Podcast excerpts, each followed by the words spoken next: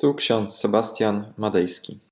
Dzisiaj jest 2 listopad, środa, 2022 rok.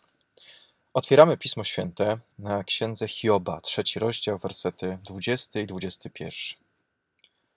Dlaczego jest dane światło nędzarzowi, a życie tym, którzy są do głębi zgorzkniali? Tym, którzy wyglądają śmierci, a nie przychodzi oraz list do Hebrajczyków, drugi rozdział, ósmy werset. Teraz jednak nie widzimy jeszcze, że mu wszystko jest poddane. Dzisiaj przeżywamy 2 listopada. Tradycyjnie znany jest ten dzień jako święto zwane zaduszkami. Tak jak 1 listopada jest upamiętnieniem męczenników Kościoła, tak 2 listopada jest upamiętnieniem wszystkich zmarłych. Dzień zaduszny 2 listopada wywodzi się z opactwa w Cluny.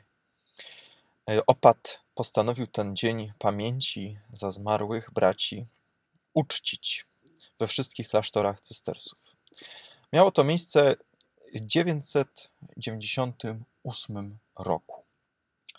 Wkrótce dzień zaduszny obchodzono także poza klasztorami. Dla Rzymu zaświadczony jest jako pierwszy.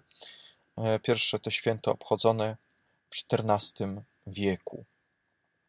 Zatem od zakonników z Klyny dzień zaduszny rozprzestrzenił się po całym Kościele Zachodnim. Kościoły luterańskie tradycji wysokoliturgicznej obchodzą 2 listopada Dzień Wdzięczności za tych, którzy snem wiecznym zasnęli.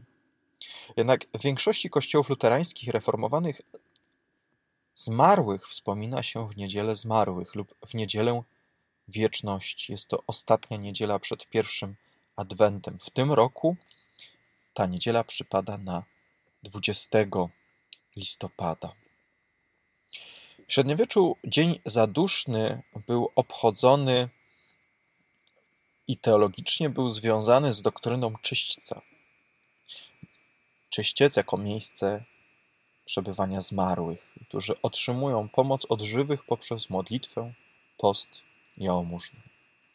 Kościoły ewangelickie odrzuciły doktrynę o czyśćcu jako niebiblijną. Czyściec pojawia się bardzo późno w historii Kościoła. Po raz pierwszy pojawia się między rokiem 1160 a 1180. Zatem samo święto zaduszek święto 2 listopada, jest starsze od doktryny czyśćca. Te wysokie średniowiecze jest to czas w historii Kościoła, kiedy to trzeba było dać ludziom odpowiedź na pytanie, co się dzieje z człowiekiem, który nie poznał Chrystusa albo zmarł nagle w trakcie pandemii, czarnej śmierci, bądź podczas bitwy, a nie był jeszcze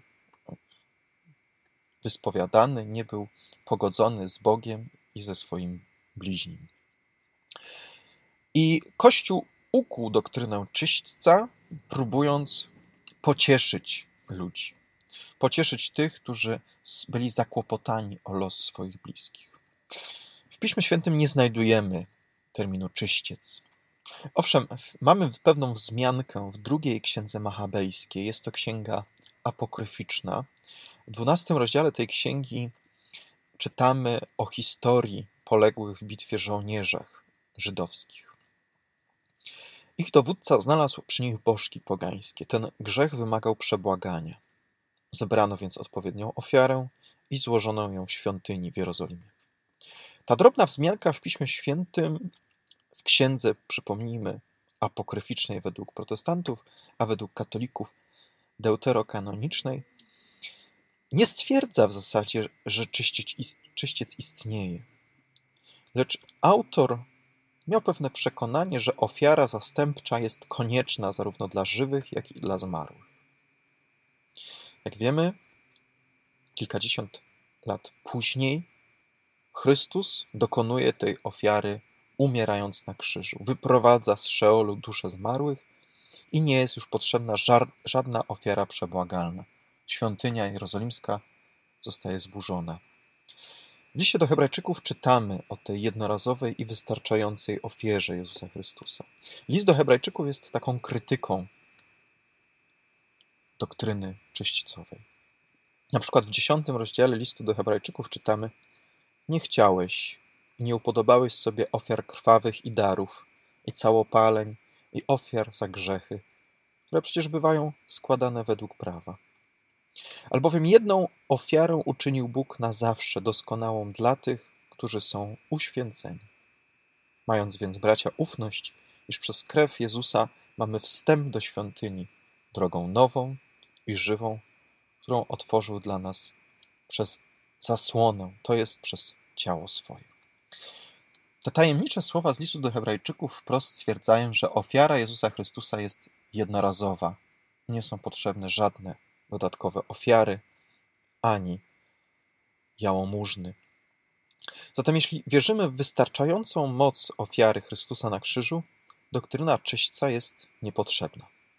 Nawet jeśli ktoś nie jest pewny, co się dzieje ze zmarłymi, to wystarczy, abyśmy ten jeden raz pomodlili się za naszych zmarłych bliskich. A Bóg doskonale wie, co z nimi zrobić. Niepotrzebne jest rokroczne składanie ofiar i cierpienie za dusze czyśćcowe, ponieważ cierpienie Chrystusa jest i będzie wystarczające. To panowanie Chrystusa jest w tym wymiarze jednorazowe, wystarczające i zupełne, uniwersalne. Zatem my, ewangelicy, odrzucamy doktrynę czyśćca, stwierdzając, że nie występuje ona w Piśmie Świętym, a los wszystkich zmarłych leży w Bożych rękach. Nie mamy na ten los wpływu. Możemy jedynie modlić się o tych, którzy są wokół nas. I odpowiedzią duszpasterską na pytanie, co się dzieje z ludźmi po śmierci, jest oczywiście werset z listu do Hebrajczyków. Teraz jednak nie widzimy jeszcze, że wszystko Jemu, czyli Jezusowi, wszystko jest poddane. Zarówno los żywych, jak i umarłych. Dlatego w tej ufności, w tej wierze pozostańmy i pomódlmy się. Wszechmogący Panie i Boże, w Twoje łaskawe ręce powierzamy się na ten dzień dzisiejszy, na 2 listopada, kiedy wspominamy naszych zmarłych, wszystkich tych, którzy odchodzą z tego świata. Spraw, Panie, abyśmy w ten dzień przypominali sobie o ofierze na krzyżu.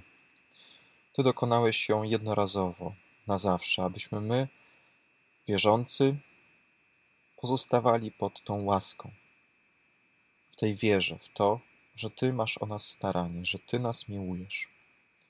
Spraw, Panie, abyśmy nie nadużywali tej ofiary do naszych ludzkich celów, abyśmy nie kierowali się żadnym chęcią zysku, ale zawsze i na każdym miejscu Tobie dziękowali za to, co dla nas uczyniłeś. Pobłogosław, Panie, wszystkich tych, którzy są zasmuceni, którzy tracą swoich bliskich, aby nie odnajdywali pociechy w tym świecie, czy w jakichś swoich uczynkach, czy zasługach, ale właśnie w Tobie. Ty, Boże, jesteś Bogiem wiernym, który nas zbawia, ratuje i czyni to z łaski przez wiarę. Amen. Pokój Boży, który przewyższa wszelki rozum, niechaj strzeże serc naszych i myśli naszych w Panu naszym, Jezusie Chrystusie, ku żywotowi wiecznemu. Amen.